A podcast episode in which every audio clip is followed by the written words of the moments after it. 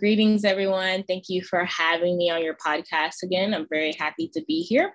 My name is Nakaja. I am the executive director of the Moors Association, and what we represent is focusing on sustainable innovation, community building, and education. Hello, and welcome to Obehi Podcast. I'm your host, Obehi Ewanfo, and I strongly believe that everyone has a story to share now let's get started with this episode.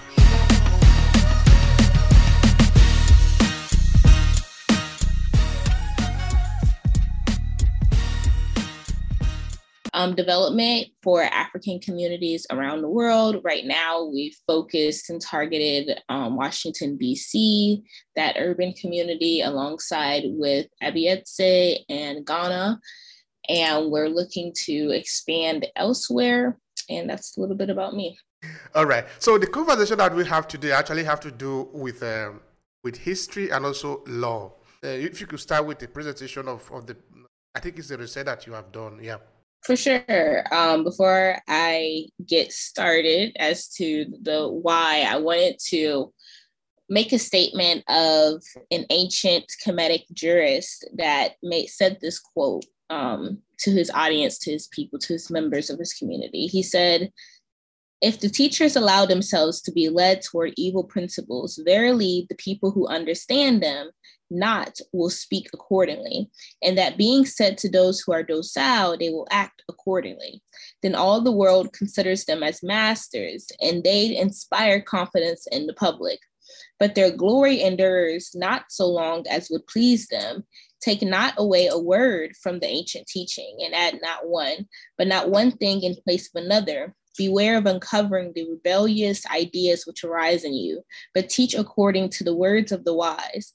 Attend if you wish to dwell in the mouth of those who shall attend to your words when you have entered upon the office of master, that your words may be upon our lips, and that there may be a chair from which to deliver your arguments. This is coming from Ptah Hotep in 2200 BCE. So I'm starting off with a jurist from Africa who had these types of principles in their legal system for the public. Um, it's really interesting because in this quote, he's discussing the idea of not taking away from ancient texts. And we're living in the modern day, contemporary times where there has been a distortion and whitewashing of ancient texts all the time. Like it's very pervasive, right? So it's a very intriguing quote to listen to from someone who's so ancient from the past because all of that relates to today. A lot of times people don't want to think about history, but it always comes full circle.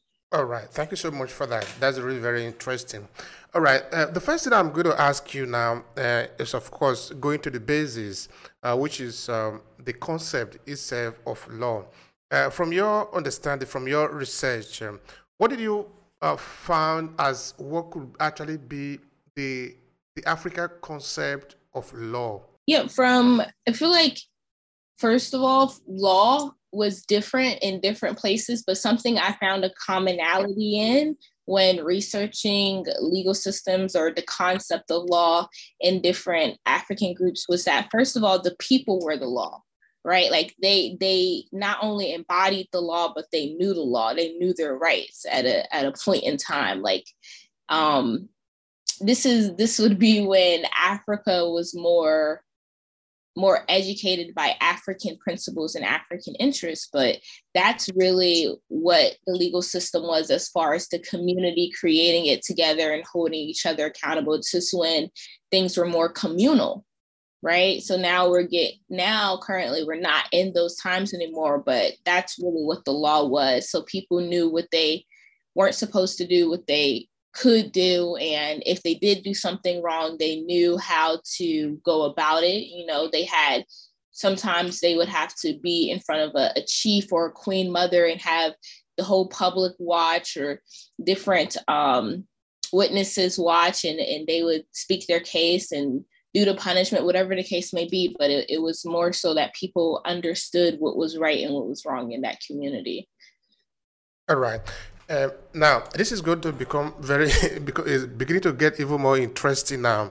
In that, uh, when we look at Africa, of course, by Africa, I'm looking at uh, what the what the world know of Africa, which is the the writings and the description of Africa from other people, which is what many people actually know of Africa. Even some Africa do reference Africa from out of African uh, uh, documentation uh, of what Europeans have actually said of Africa. So in this sense, they actually say that Africa have no history. And when we are not talking of law, because for law to exist, there has to be a kind of an organized system. Uh, if, if, you if you get what I'm trying to point out there, people usually say that Africa don't have history. What would be your reaction? Because at least since we are dealing with history and also law, I'm trying to understand just your reaction as an African to that. Yeah, I would say that you know someone making that statement, and that assertion, and keep in mind these were actually quote unquote Caucasian or white intellectuals, quote unquote, right? Or scholars, quote unquote, that used to say this, right? Um, I would say that it shows the delusions that we live by, or we we live by someone else's um, imagination, right? We live by this Western white culture imagination that that harms everybody that's involved in it. It harms people that are black, blue, green, yellow, and white. It harms everybody, right? Because what you're doing is is that you're changing education, you're changing knowledge, you're changing truths into lies, right? And it's being accepted because people don't know any better. But now things are starting to come out and people are a little bit more educated. But this is what's happened, like essentially, like especially when it comes to um different fields like egyptology like that that stuff was created in order to distort history and to whitewash it or even the field of anthropology right?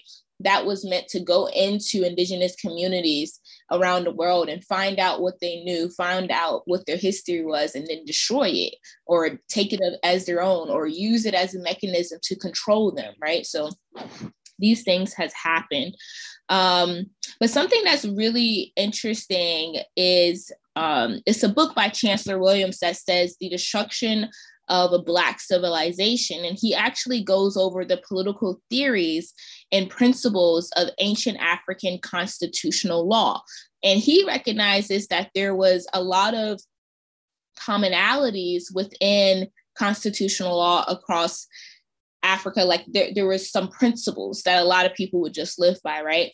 And in these communities, members had the understanding of what their rights are. And I just wanted to list off a few of those, right? So the first one is the people are the first and final source of all power. That's a powerful one. The rights of the community of people are and of rights ought to be superior to those of any individual, including presidents, district attorneys, judges, chiefs, kings, etc. The will of the people is the supreme law.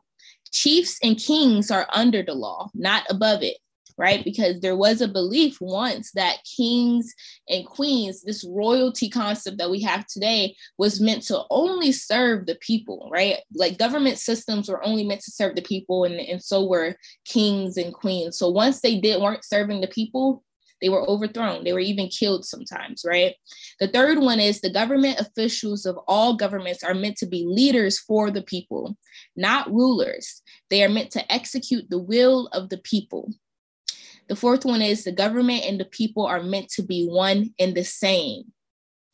Another one is the right to a home. Like th- these are these are ancient customary laws that have always existed, but has left our our thought process as african people. Like not only in in the land of africa because of colonization but even around the world. Like we're we're right here struggling for the rights to a home right? Or for shelter for water for food for the basic necessities. And there was a legal system that predated all of that all of what exists today that says that no this is the basic need this is basic. Like everyone should be able to have this right I think when talking about Mansa Musa and his quote unquote servants, they always had they always had wealth on them. Like they had gold. They weren't they weren't you know servants slaves as in they were just poor broken down like no that was during a time where people weren't greedy you know what i mean so ev- there was enough to share and go around and people could still thrive essentially in which period can we can we pin a, a time frame to what you are referring to there of this legal system, this constitution, and this commonality that a lot of people uh, live by, like you cited in the book? Do we have maybe like um, a kind of a time frame that we are referencing here? Yeah, this is starting before like all the way, like I said, 2200 BCE, and and that's just where my research went previously. It could go even further than that because there were civilizations that existed beyond that, but that's where I had stopped started my um, research from.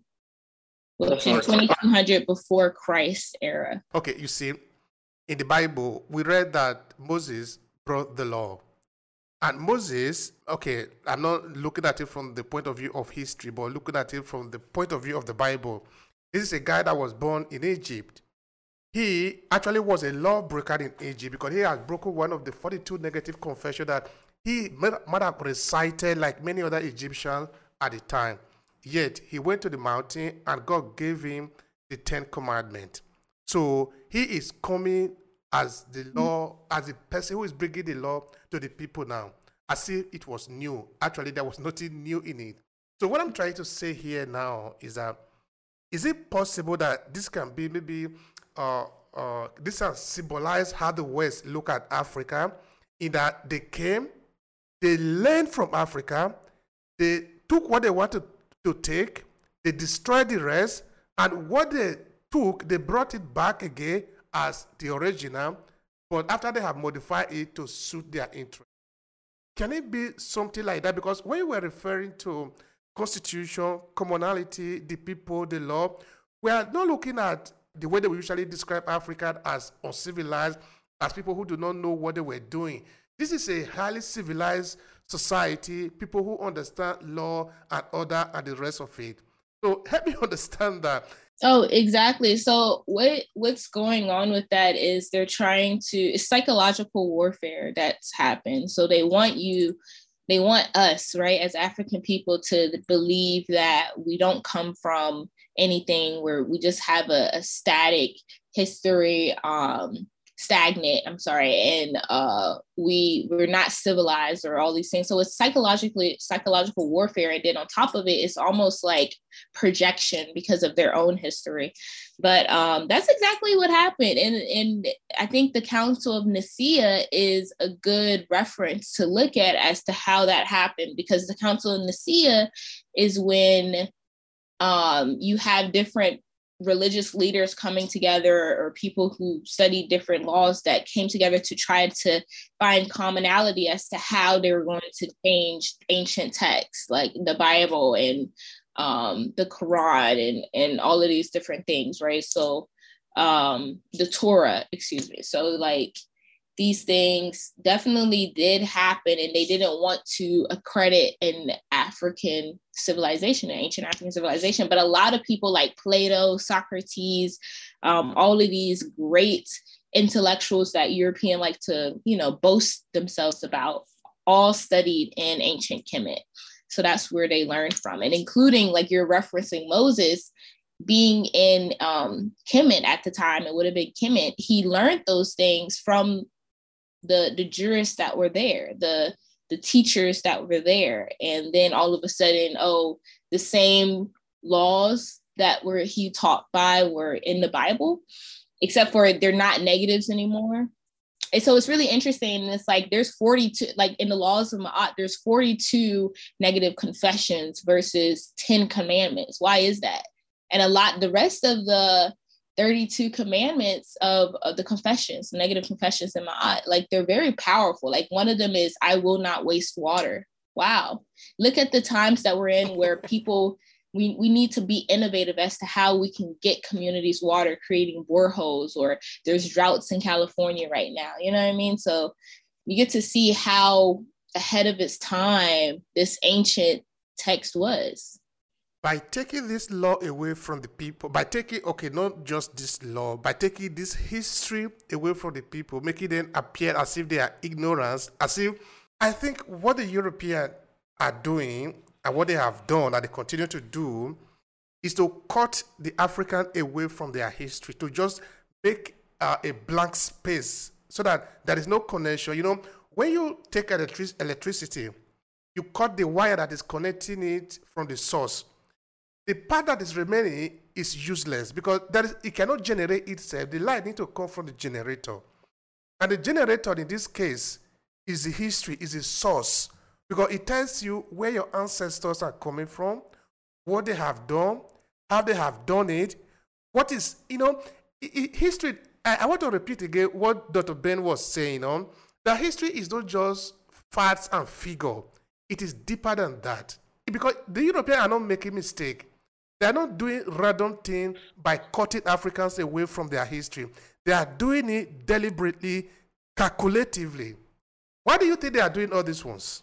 oh for psychological control of the mind like once you're once you're able to make someone believe that they don't come from anything or they're not anything, then you're able to control their direction. You're able to control their actions in life. Like if you're able to shape someone, it's funny that you asked this because I was just writing about this, but once you're able to control the psyche, you're able to control the ideas that they have, the imaginations they have about themselves or their community. You're able to um, change their tra- trajectory if you take away their history, if you take away their culture, right? So it's almost like you're creating a um, a zombie. You're creating you're creating a slave in, in a psychological way. So it's it's very it's very deceptive, but it's very effective at the same time because they understand the power of the mind. And that's why a lot of times people go into psychology to learn how to, I mean, it can be about self discovery too, but a lot of times it's about how to control, you know, people and, and situations around you, right? So that that's really what's going on. And, and you can see that very well, at least in in America. Like I, I've lived in America for a long time and I see how them changing the narrative of African people um, has shaped our minds. Like instead of instead of some black people in America view themselves as black versus African, right? Like they they they very much so stand by that. And what does that do? Right? What does that do to the mind? Well, first of all, black isn't it. Black isn't an ethnicity. No one's black. May, maybe you go to uh, Sudan, you may see someone as as very very dark that may appear black, but they're very very dark brown. No one's black. What is black? Right? It's it's ignorant. It's, it doesn't even make sense. But what they're doing is they're ascribing their labels and their titles onto us, and we're accepting it. And then and then we also try to make it into a positive. But my question is, why not go back to our roots as to who we are and what we actually come from? Some people aren't aren't you know, wanting to do that because they see African as a negative. They see what's happened to Africa, and that's because how they portrayed Africa as being. Like I think that not until now people realize how rich Africa is because of the the media, how media has portrayed Africa. And then even some people like to say that they're indigenous, but yeah, you can be indigenous and still be African because guess what? Africans were traveling all around the world before anyone else they were able to travel to the Americas and in Asia and all these different places. And sometimes they stayed, but that doesn't make them less African, right? So it's it's really to control people's mind and to control them in a way that they can get the outcome that they're looking for, which is what they've done. So people are only choosing to stay within this white structure in order to be accepted by white society and live this illusion that's that's metaverse, right? People want to live this illusion. Are you were saying something like um, we, we, can go back to our root and try to understand who we are, and, and of course, you you see you are in a in a better position now because you were born in the United States. You grew up there, you understand the reality there, but right now you are in Africa. You also see what is your ground. This is your mother continent, no? What I mean by that is that even in Africa, a lot of people are lost, you know, even though they are on their land. They look like alien in their land because they have been subjected to this European indoctrination um, which continuously go on there. What, I, what I'm thinking about now is that don't we have the possibility to, to be able to free ourselves without yeah. rely on this indoctrination of the European system, especially looking at all the tools that are available today? Absolutely, but I, you know what? Something that I've thought about is the reason why we don't. And my theory of that is is that now we've come to a time where, you know, African people are scared to die like they're scared of death like it's all it's almost because there's been an adoption of foreign religions that now all of a sudden african people fear death but that's never been the case before like Kimpa Vita for example Kimpa Vita was um, basically nearly a martyr and from the Congo because she was someone that you know had a vision and she was telling the people during the time that the Portuguese were trying to conquer them that uh, Jesus isn't white. Je- there's a the, she was talking of an African Messiah. Like, no, he's he's dark skinned. And you know what they did? She was pregnant. They hung her and they burned her alive while she was pregnant. She said before she died, she said, "I'll come back." Right? She said, "I'll come back," because African people had that sense of spirituality to know that our we don't just die and then and then that's it. No, our spirit lings on. Energy cannot be destroyed nor created. So it just lingers. It just recreates later. And then someone came up shortly after that, somewhere else, saying that she was the descendant of Kimpa Vita or was Kimpa Vita herself. It had remembered that history. Right. So um, I think that nowadays there's a fear of death. And when I was in Ghana, you see all the corruption that was going on and i was interviewing different people um, in the land in, in the urban city Accra. And a lot of times it was just like, oh, well, we're a peaceful nation. I said, well, do you think that you have peace if you're struggling to survive? Is that peaceful to you? Does that seem like peace because you just choose not to address the situation? So there's a distortion of what uh, government systems and legal systems and leaders are supposed to be alongside. And then because the education system has been destroyed and obliterated and then switched out to something else, people don't know any better as to how to challenge the system in an appropriate way for people to advocate for themselves and their own interests and their communal interests. And then now you have the effects of globalization, right? You have the effects of globalization on these urban areas across the continent of Africa, which is causing people to become a little bit more individualistic, right? And that's changing the culture a bit of Africa, right? So now it'll be a little bit harder for people to want to be more communal and to address corrupt presidents or uh, corrupt government systems because now they're emulating the same corruption. That's something I noticed. it's, it's a crazy cycle, honestly unless we do something about it unless like we start educating people from a young age like it's able to be done if we start we have to be on the ground we have to work with each other we have to see each other as um, a unit like not only from africa but africans around the world we have to come together like this has to be this group consciousness that we create like having this type of dialogue how powerful is this? And then whoever's going to listen to it right Uh, because now you, you, you look at the time of Marcus Garvey, you see the kind of energy that that man invested in the project. This is a guy that was fully sure of what he wanted. Beginning also from that time, looking at also the time that we live in today, I don't know if the African diaspora is engaged enough to be able to challenge the status quo. Because, like you said, no, we cannot always be afraid of death. I always say that you are going to die. There is no way about it. No one is going to make it alive. If you are alive, it means your journey is not yet completed. You are going to die at a point. What are you going to die for? Because what the what I think uh, the European politicians do often is that they scare our politicians because most of them that come into a position of authority, they are not really qualified. No? They, they usually have skeleton in their cupboard. Most of them are not really clean as it were, no? Because they are not really representing the people. They are there because they want to serve the interest of some other persons. And for them to be sure that you are serving the interest, it's like you are going to sell your soul somewhere, and you, it is difficult for you to retrieve it back. Whereas you were supposed to make sure that your soul is on the land where you are. They create the confusion so that they can manage the people in the confusion. Yeah, that's exactly that's perfectly said. They create confusion to manage people in confusion because that that's the only way you can operate in in that this type of chaos is to cause confusion with everybody and especially in the age of media like or age of information as people like to say like it just causes a lot of confusion because so many people are able to have um, their voices heard in different ways.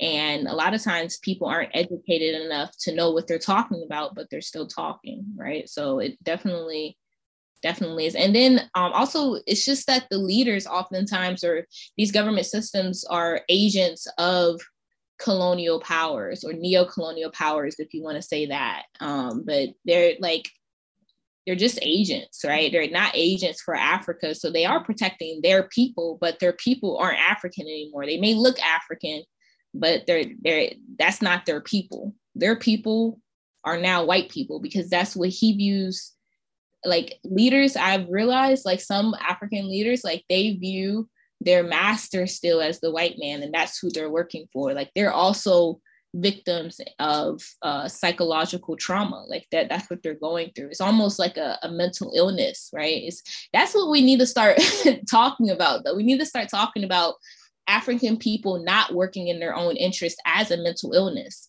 People wanting to leave Africa and go work for these white entities versus trying to figure out solutions in their community as a as one is a mental illness and and that's how it needs to be narrated because it is. No other groups of people really do that but us you know? So i think i think changing changing that narrative in a way where people think of it as a disease to want to benefit um, people outside their community or people outside their family would would get people to start thinking and wanting to heal that and change that. So mm-hmm. There's another thing I was also reflecting about uh, shortly, which is if you go around and, and try to maybe read about Africa, you see a lot of Europeans have become expert on Africa. In, in Italy, they will be called Mio Africa, meaning my Africa. So they look at Africa like their own property. And when they do this, they look at it as if it were a plot of land, just a small piece of land, like a very minute village. Why did we give this opportunity to other people to be telling our story instead of us be the one controlling the narration? Yeah, it's it's it's nonsensical. I'll tell you this. Um, in university, you have a lot of Europeans, people from the UK, Germany. I, think I said this previously that are quote unquote experts in Africa or teaching about Africa, or you even have um, diplomats that are meant to go into Africa and really uh, the whole diplomat exchange into Africa is, is not, it has nothing to do with Africa. It's, it's really about how can we get what we want out of Africa uh, the best way we can. I actually I can't say his name, but I actually met an ambassador who was teaching on um, African relations, and it was really interesting because he had no concern for Africa at all. His only concern was how can this benefit the United States? How can this turmoil going on in this African country right now benefit the US and its trade and business. And that's the reality. Um, and, and you can think of it the same as this African, this white Africanist, right? They're doing the same thing. How can I learn as much as possible about this indigenous culture and let's say Nigeria, and then use it for my own benefit? Let me you know create a book on it make profit off of it tell stories change stories distort it and then you know, basically exploiting our intellectual property, our culture, our history, our languages, and things like that. And the only way to change it is to start encouraging our own people to write their own stories and write their own narratives. And it's not like it hasn't been done, it's just that we haven't, as a people, been pushing it enough or been uh, trying to change the narrative as possible. And like I said, I think that it also has to do with like a disease essentially like um, there used to be a point in time where like for example in america there used to be a point in time where um, african americans were teaching each other because they had to right? Because of segregation. And then once integration happened something switched. Now african americans thought that it would be better for them to learn in white in white schools for some reason. No that was that wasn't the solution but that that's what they thought they thought them being included in the in the system of their oppressor would make things better for some reason and why would the oppressor give you the kind of education that will liberate you has someone thought about that Exactly. That's the question that should have been asked, but I don't think people I think people were so excited to just be accepted by their oppressor, by their abuser. It's it's literally like um being in an abusive relationship like when when your abuser finally shows you like a little bit of love then you're happy to be with them again right? Despite everything that's happened in the past and that's the situation that we're in now um, but we're able to change that. And I, think that we're getting there. I think that we are getting there. And we have to keep encouraging that. Like i know someone in nigeria currently who encourages africans in nigeria to tell their stories via podcasts and to um, write books. Like they have a whole publishing sector that they're creating um, and just teaching the young people to embrace who they are embrace what they got going on. And that, that's really what we have to do from our own african concept not from a foreign concept but our own african concept that's going to push and liberate our own people. Like we have to get back to the roots. We have to get back to our history essentially. The argument of course there are two parts history and law. Uh, I was looking around just now, just um, making some curiosity, uh, to find out what could be maybe the oldest uh, constitution in the world. Do you know the one that they showed me? The one in, uh, in San Marino. At San Marino, they said it's the longest, the older constitution because the document have been uh, in operation since 1600. I said, wow, this is very interesting. So, in light of this, can you share with me maybe some some old, some ancient treaty that we can reference in Africa, in ancient Africa?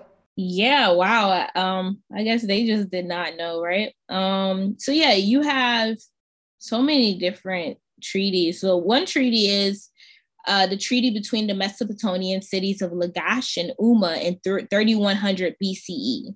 The treaty between um, the Mesopotamian cities and Suppiluliuma and treaties entail that they would have to have some form of constitution, but these are just treaties between two different um, leaders in the city to get whatever that they wanted.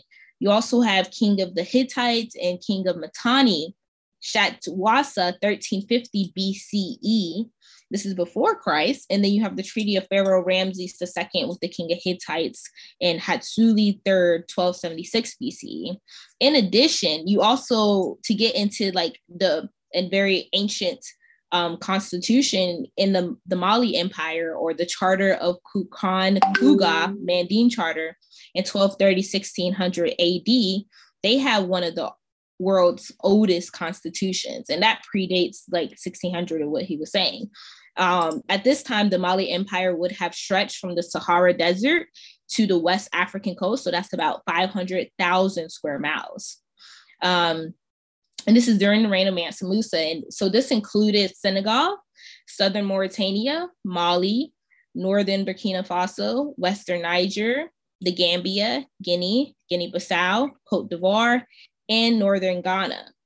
And this constitution was very progressive. It, it recognized civil rights and outlaws. It, it recognized children's education as a societal responsibility which is something that we see it has been neglected in um, African countries now, and even in America with with the children there. Like it has been neglected, it has been changed in order to control young minds to only have them believe that they need to, you know, live to get a job. Um, women's participation in all community management and decision making processes. You don't see that in Western society un- until what the early 1900s, I guess, or maybe no, not even the early 1900s, mid 1900s is where you see white people starting to include the white woman and stuff. But that was something that was existent in African societies already, right? Um, you have consular protection, good faith and fair dealing, the obligation to help the most vulnerable. This is something that's used to be very, very important in communal societies in different um, African communities because they believe that if, let's say, for example, there was an older woman and she needed help or she was hungry and you didn't help her, then it, it would bring curse onto that village. I don't know if you have any stories or know anything about that. Oh, well, uh, say I have read it from a book, no, but that I have seen it live, absolutely. See, yeah, but because that is, you know, the thing is that I think the the constitution that you are talking about, most of these things are actually the way of life of the mm-hmm. people across Africa. Of course, I'm not look, I'm not talking of African cities because African cities are just a replica of European city. When we say African society or African culture, as it were, that is not really what we are talking about. So, in this African culture where I grew or where I live, I can tell you when I was much smaller, I've seen my father go to cultivate his farmland. He will cultivate his uh, his yam, his cassava, in the day of the feast of New Year festival, there are other people who cannot cultivate. Some of these one, not the one that have children, because if you have children, you cannot cultivate. Your children will be able to provide for you. But there are those who do not have anyone to take care of them.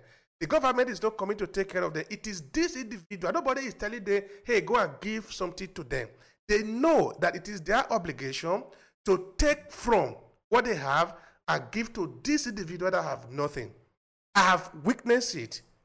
Now, I witnessed it from my father giving us uh, two bars of yam. Go and give, give to this old woman because she needed it. So this is to tell you that that constitution is not just in a philosophy. It's a way of life of the people. I've seen it. Exactly. Um, I guess for the sake of people understanding how these things existed like naturally it was just embedded in in the interactions of african people it's better for people to understand if we say it was law but that's why i was going to the factor of how law was conceptualized with the african people was they were the law right like almost like it, it like because what is law right law is an agreement as to how you're going to interact with other people within your community it's it's an agreement that everyone has accepted almost. It's like a social contract, but instead of it being between the ruled and the rulers, it's amongst each other as a community. So it's almost like we have to look at law differently than what we view it as in the Western world, which is really interesting. But yeah, so that that one's a really important one. Um, the obligations help the most vulnerable, like I said, property ownership, marriage, legislative representation, dowry, and the return of lost property.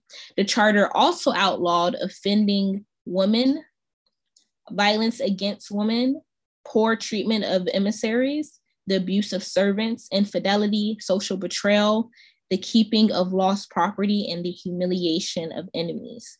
So all of these things were existent. Um, alongside there is an existence of international law, right? Because like I said, there was uh, Africans who were traveling a lot, like they were going to different continents already. Um, and also, this is a different time frame, so we have to remember that over time, um, continents begin to spread apart more and more and more. But um, also, you have African groups of people that were known as Moors, and oftentimes that was related to the sea because they were able to know specific sea routes. They they knew how to travel using the stars as a map um, and they were really good at navigation i think that they re- influenced almost a lot of different almost every every single culture as to how to navigate um, across the world i think some people try to say that there was an ancient kingdom in China that created the first boat, but I don't, I, I, from my knowledge, it was it was the Moors, the African people, because they were traveling predating all of that. Like in order for the Chinese to have been Chinese, Africans would have needed to travel to China essentially. So um, that's really interesting because international law initially emerged as rules of conduct binding on priority states of the people in international relations like transactions of trade and marriage and problems with international cooperation in criminal matters such as extradition. Is it that when Europeans started to engage with Africans, they didn't know of this law? They didn't understand it. They knew of it. They didn't understand it. They just say, okay, it's not there. So they have to write out everything. Does it mean that when they were coming to West Africa or coming to other part of Africa other than North Africa, who were just very close to them, Is it that they didn't understand it, so for this reason they decide to write it off, or they just decide to ignore it? I honestly that that's a that's a good question. I've read um, a book by Marimba Ani called Yurugu, and she tries to deconstruct like the the philosophy of white people, like like how were they why were they thinking like this? How did this come about? Um, and it's really interesting. Um, it's kind of similar to the frances welsing theory uh, as far as them being in a much more colder environment or you know colder cloudy rainy environment that caused them to have live by this deprivation means versus africans living in abundance. So they have an abundance mindset. So they don't mind sharing like yes they were fighting over time but they didn't recognize that they were fighting an entire system. Like they they probably were fighting like some soldiers from germany but when they had people from i'm just giving an example when they had people from let's say netherlands come in they didn't see them as a threat as well if that makes sense. Like they didn't see the white man as a threat because that wasn't their part of their philosophy. They saw another being. They're like okay well how can i help? How can i feed you? And then that that kindness was used against them essentially. Um and then once they realized it they did try to fight. But when they saw i think that we didn't real African people, our ancestors didn't realize what they were planning until it was too late, essentially. Um, and then also they they that's why they went through the um, extent that they went through of raping a country of its people. That was people don't African people especially they don't think of it this way because it's not taught to them in this way, but that was catastrophic because they took millions of people from Africa. They took they took people like some people's family you know essentially and now it's kind of like i guess because it's 2022 people kind of forget about that or it's like oh whatever you know but they they took a lot of they separated families and dispersed them all across the world and and what that did sometimes they were children a lot of times they were children a lot of times they were the strong men sometimes they were you know the women that held certain statuses or or held certain community standards and wherever they were. And what that did was it, it deconstructed the whole system. Like they if they took they took teachers like who's going to teach the children now right? If they took the you know the lawyers or whatever who's going to to manage the legal system now. Like that that was a huge shift in africa as that was happening. That was happening for a few centuries. Um, and then alongside once they were taking them they were telling them beating them. They were torturing them. They were raping them. They were doing all different types of humiliation tactics for them to uh, forget who they were essentially. Like you know like they they couldn't know their language anymore better not speak your language or you die right? And then they they would kill a person that spoke their language in front of people. Like this is torment right? And they would take away their names. And then they would belittle them and berate them. And you know what i mean? Like this is this is crazy stuff that happened to us over a large period of time. That's why i'm like there is a existent you know, dis-ease, dis-ease that goes in the minds of Africans because of what happened to our ancestors. And there's epigenetic trauma that exists there. So I think it, it happened over a long period of time to where that's why we are where we are now. But I think that we're in a good opportunity because I think people are starting to wanting to go back and remember and reclaim their identity and reclaim their history and be like, uh-uh, no, we're not doing this, you know? So I, I think we're starting to change times, but it, it's a little bit harder with the technological advancement that's going on. Absolutely, that, that's true. That's true. But we are going to have to uh, find a way to, to come out of this dream. This is a dream. It is called bad omen. A kind of dream mm-hmm. you dream. You say, no, I never want to have that kind of dream again. This is terrible dream. we, must, we must look for a way to get out of this, to, to wake up from this and, and stand on our feet.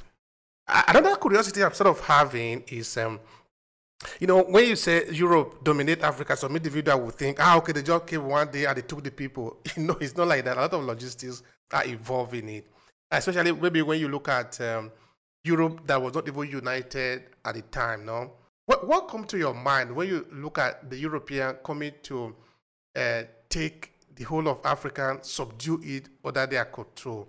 Is it like they organized themselves? They had a meeting. Of course, I'm not talking of the Berlin conference now because Berlin conference is something that happened much later. Mm-hmm. So is it like they organize a meeting in Paris or Europe? They say, let's go and take down this Africa, or one was having a, a kind of uh, a success, the other one come to join, and they organize themselves. Because there, I repeat again, there was no European unity. Just like Africa, Europe was also fighting a lot of terrible war all across. No. Mm-hmm. So, what is your take on that?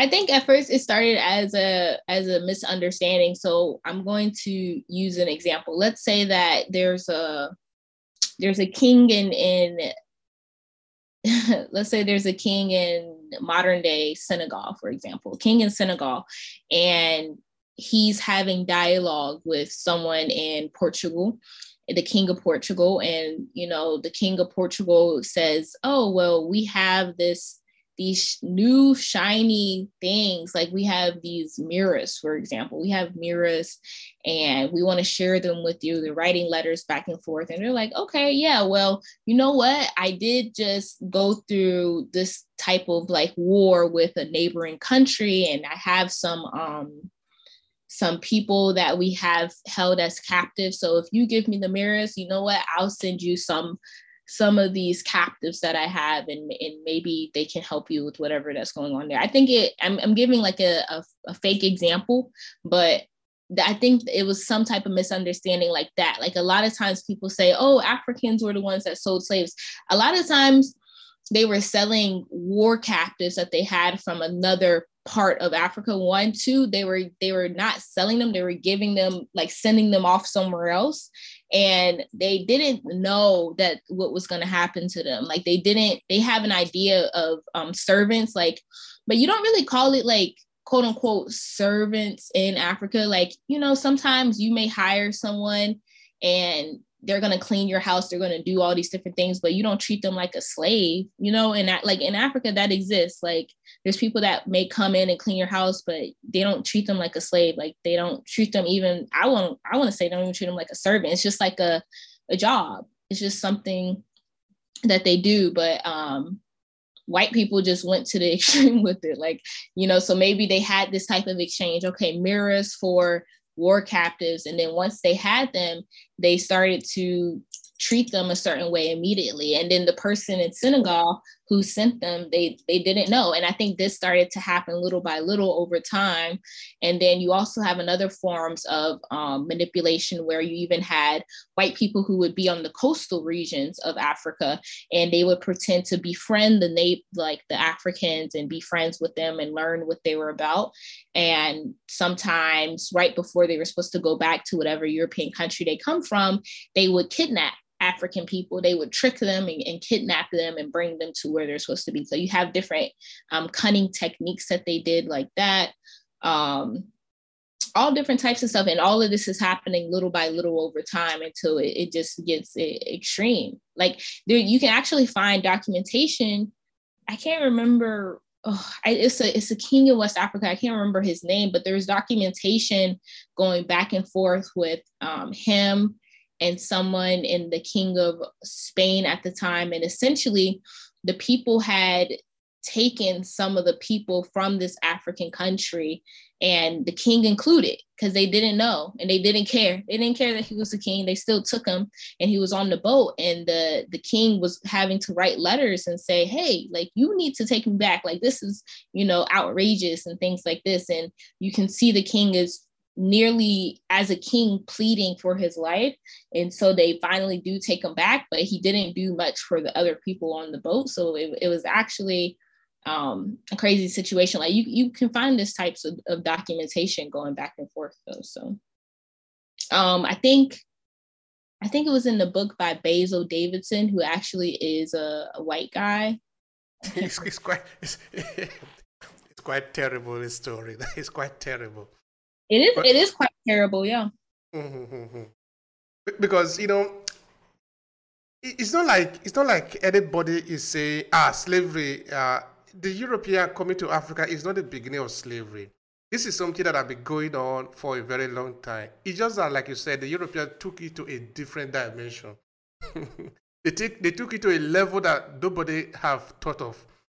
Maybe this is also what the African need to um, uh, understand, need to um, need to explain even to themselves. Because up to, this point, I usually say this: the conversation around slavery have never really been discussed in detail in Africa because we seem we seem to think it is not necessary, but it is necessary. If we are going to heal ourselves, we're going to have to look at these deep things. What was our involvement even? Why did we do what we did? Was it out of ignorance? Did we misunderstand the people that we were exchanging goods and people with? I think we need to be sincere with ourselves. All right, now coming back to the uh, research and to the story of law, where do you think people can get copies of this to read? Because when, when you make the, the reference just now, it was very, very interesting. Know, somebody might say, okay, I want to uh, read some of this uh, this constitution, this law, this ancient law in Africa, which is contrary to what you will regularly find European telling you about African history. Can you help me with that? Yeah, I think that it um it starts with trying to the information is there. I would say it's it can be difficult to find, but also sometimes it's like right underneath our our our noses like sometimes you just have to dig a little bit. I would personally i think a really good book is um the destruction of black civilization by chancellor williams. I think that's a really good book that has a lot of records um, dealing with what happened to that. That's the title. Yeah, it's the title of the destruction of Black civilization. But he actually goes into detail of um, different ethnic groups that existed in, in different um, constitutions and laws and and civilizations that existed. Like the book is very thorough and it's well researched.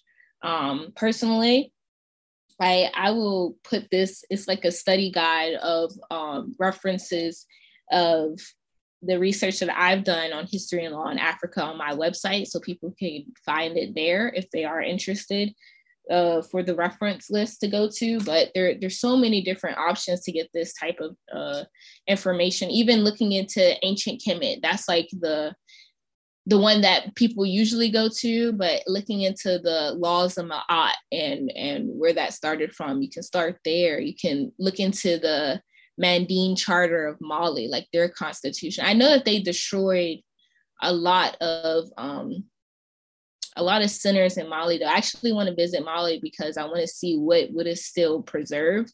But they did destroy like Timbuktu, the first school that ever existed, right? So um, but I still think that there's some records you can find on the Mal- Malian Empire and find the Constitution. Like just looking up these these names and trying to cross reference what you find i think is important. And then once you start to dig you'll find like the the reference in the bible that i really like is ask seek knock. Like once you ask a question you'll surely find the answer. That's the beautiful thing about life so. That's good. That's good. I love that. Now uh, talking of timbuktu uh, talking of those books, those those ones that are still existing, do you think those books really does exist there as singular copies, or they have been digitized. They can be accessible on a kind of digital file.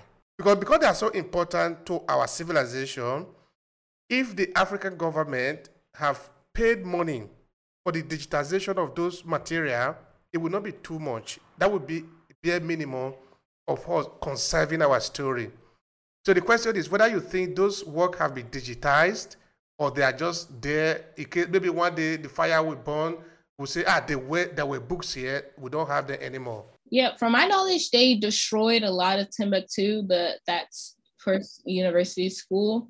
But they they may have kept it. Like I would have to do more research to see if they digitized something. Now I'm curious. Now that's going to be the first thing I do um, after this call. So that's interesting. That's an interesting theory. I would hope that they've digitized some of it, but I'm pretty sure the best thing you that's why I love traveling because the best thing you can do is to actually physically be there because you start to you get access to information and stuff that you wouldn't otherwise get online. Like online can only help you go so far to be honest which a lot of people don't realize yet but it's really true like um you you probably get more actually physically being there and even learning from the people is better but i'm pretty sure that hopefully some things are able to be preserved but i'm pretty sure that if it was preserved that it's probably just there in mali or maybe it's not even in mali maybe it's in like some type of other european white museum honestly so. That is funny. I'll, I'll research that. That's actually really interesting. I want to find out for myself. This is the land that, that have been conquered made in such a way that the people hate the land the people hate their language the people hate to live there the, the people can be can be born there. They want to run away. They want to grow up in another in another land. Hopefully, they want to come and die there one day. Do you sometimes get the, the that Africans sometimes we have become strange?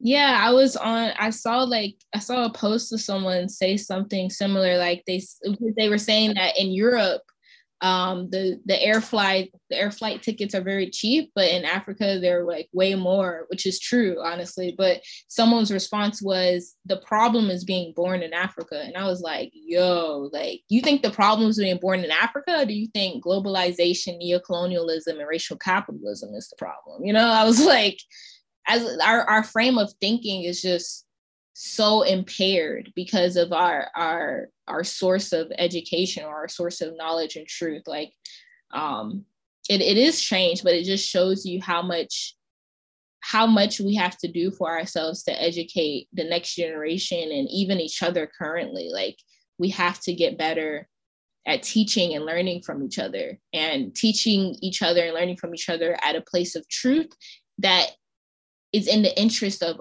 of of Africans. Like we have to get there. Like we have to start loving ourselves essentially. Like there's a lot of um, self-hatred because of this how how we've been, you know, traumatized psychologically. Like the visual is very important. So when an African, I guess, is is born in um, a quote unquote socioeconomically depraved community and all they see is dirt roads, then that does something to their psyche when they go online and they see, you know, entire cities being developed. But we have to let them understand what the actual root problem is and how we can identify plausible solutions. And the solutions is with each other. Like we can't keep having African people anywhere you are in the world work for white power structures. Like we have to start building our own African power structure and work for African power structures. And we have to do what the Chinese did. They started from scratch. In 1999, they had zero, nothing barely, right? And they they built it up to where they are now. So we have to understand that we have to start somewhere and we have to build from from now on and we're not starting from zero we have something we just need to change our consciousness to get there as a unit Yesterday, I had a conversation with a head professional um, professional health expert in Nigeria, in Abuja. So we're looking at some, uh, we're looking at the situation in Kaduna and also another part of northern Nigeria where uh, a lot of people suffer in a very terrible way uh, for health uh, issue. That there is no access to health facility and the facilities that are available are actually uh, deplorable to say the least.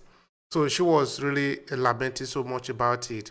But at the point I was asking, of course, she did make uh, an example of what she did with the people in, in the rural area now. Um, in that he managed to convince some of them to do contribution where they put some money apart, small small money, not big amount, because some of, they are really rich, but they don't know that they are rich. That is where I'm going. But let me go like this. So he managed to tell them that okay, you can be putting like uh, 50 naira every uh, every day together uh, in, a, in a small meeting. And they did it. Because at first they said they don't have money, but when she managed to convince them, they eventually do it. Later, after uh, uh, some, some, some, some time have passed, I don't know how many months have passed, they could see that they managed to realize thousands of, of nairas from it. And they found, they found it very interesting for themselves. So when we were talking about this health issue, that a lot of villages do not have access to health care, I was saying, but these people, are they lame? Are they, are they crippled? They are human beings. Their land is fertile. They are energetic. This land has always been faithful. The African land has always been faithful. That if you cultivate it, you put something on it, it will grow. How come some people cannot organize themselves to uh, provide health care for the for the women so that they don't keep dying for child for childbearing. Then, of course, we go a long way in that uh, conversation. What I'm, why I'm bringing this issue out is that even me myself, I'll be very vocal in complaining about uh, the government, the Nigerian government in this case, which of course is true. The government have a lot to do that it has not done, but the government cannot do everything. I think the people have power, but sometimes we don't know that we have power. Because even if you are living in the rural area, there are still a lot of things that you can do and you will be happy. You don't need to go anywhere. You can really live comfortably. Of course, you are not going to buy uh, Mercedes or you are not going to buy Maserati in the village, but you will live a quality life. So, what is your own take on the fact that we as a people, I mean ordinary people now, focusing their attention on ourselves? What do you what is your take that if we focus the attention on ourselves, we can actually find the solution that we are looking for? yeah I, I, think that's honestly the answer and doing things like like uh, almost almost sounds like uh the person you interviewed was doing a, a susu and that's that's a, a simple solution that communities could start doing and i don't i don't see why it's not something that they thought of. But honestly i do know because when talking to people they have said like oh like when i was in ghana for example they're like oh you can't trust ghanaians. Like you have ghanaians saying that you can't trust ghanaians. They'll trust an outsider like me um, coming in but you know they won't trust each other who they you know grew up with essentially. And i think that's a part of the the problem. Um, so yeah, we have to start looking within and helping each other and, and start bearing trust with each other again and, and maybe um, try, starting to go back to our morals and principles that we once had because I feel like at least in like urban communities that it's a um it's starting to change a little bit. Like our morals and values are starting to resemble the corrupt leaders we don't like essentially because people are just trying to survive now. They're like you know what I'm tired of waiting, so I'm gonna skim off my neighbor like the president does. So I think that's also an issue. Um, and then for the for the person that was doing the medical care treatment, did they? Why weren't they just growing natural foods or herbs or things that could help them versus trying to get a facility? Or was that would that not have worked? Yeah, some of them actually do. But the question is that anyway, that was the argument I didn't uh, want to um, elaborate much with her yesterday that we're going to divert the attention because we're actually looking at the universal health care in Nigeria, which was supposed to be something that was supposed to be provided by the Nigerian government. Okay. Then, of course, she did make mention of the fact that uh, some of the women only apply uh, traditional medicine, and there is a lot of fat, uh, fatality in it. A lot of people died in it. Then, of course, uh, if I were talking to an expert, because she's not an expert in that area, she could, of course, respond to some of the things I wanted to ask. Because this is also some an argument that I'll be uh, dealing with uh, with some people, both physicians, people who actually are passionate of African traditional medicine. Because those medicines have been keeping us alive for thousands of years.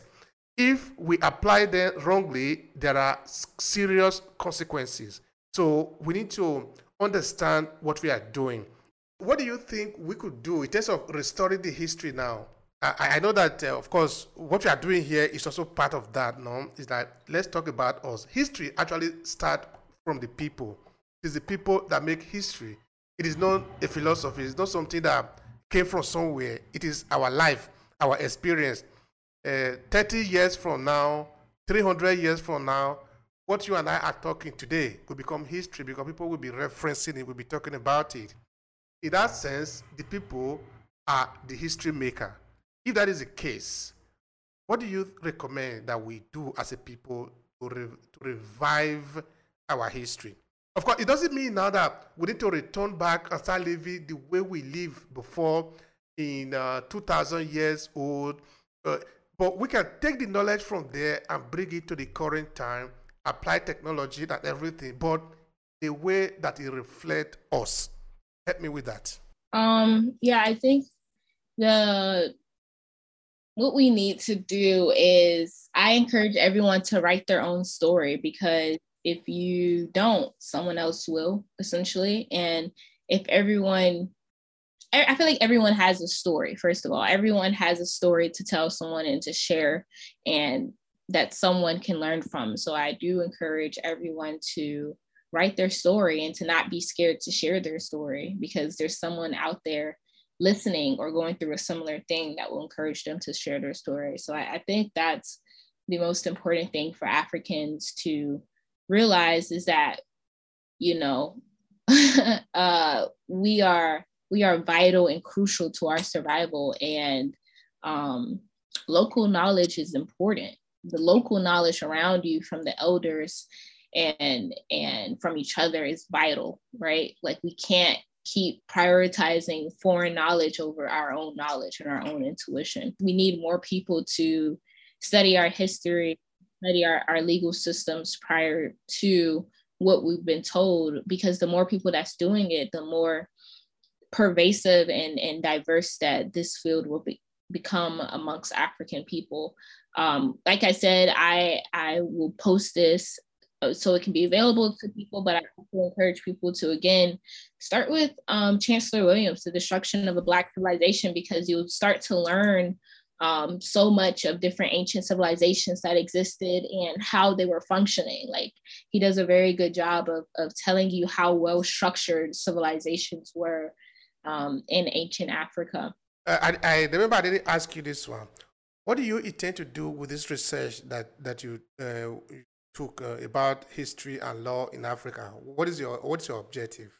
My objective is to teach other people, like to get people to have access to this type of information. Um, I'm also working on a, a, manuscript right now that I intend on publishing soon. Um, so my my goal is to educate the African masses in a way that empowers them and liberates them and, and makes them intrigued to ask more questions and inspires them to um, want to do more for their community and for themselves essentially. So that that was my goal to provoke the minds of african to say hmm really? You know? What is your real satisfaction? Now you see the work that you have done I know that a few years, of course, you will make that publication, but at least uh, get it to where you have got it to here, that is something. So, what is your satisfaction? What is encouraging you to continue this project? Oh, I mean, this this is good for my own soul, you know. something that I find empowering of myself, and I also feel like it's necessary for other people to have access to this information. And i honestly do it for children. Like i also you know teach young children. And i think that it's important for them to have access to this information because of how deceptive the current education system is where i'm from. So it's it's important for someone as young as me to be you know familiar with these types of topics to introduce it to young children because i feel like like i said this type of stuff will inspire children to want to learn more versus some children go to school and they feel uninspired or they feel like you know school is not necessary or it's it's it's a nuisance or it's obsolete. It's because of what they're teaching in school. So i feel like me um me knowing this type of information and sharing this type of information with others is is impactful. It's impactful work for me. It's empowering for me and i hope it's just as empowering for other people. Um, and yeah I, I, was taught this from you know previous people and it empowered me to do the work that i'm doing. So i'm just trying to pass the torch essentially. Mm-hmm. uh, now looking at uh, the us where you're coming from uh, since you be uh, on this journey in Africa, have you had uh, the occasion to talk with some, some of your friends, maybe who are still in US, who, who you have exchanged um, idea with, who might maybe are curious about what is going on around you? Uh, okay, I try to understand what they feel about what you are doing. Yeah.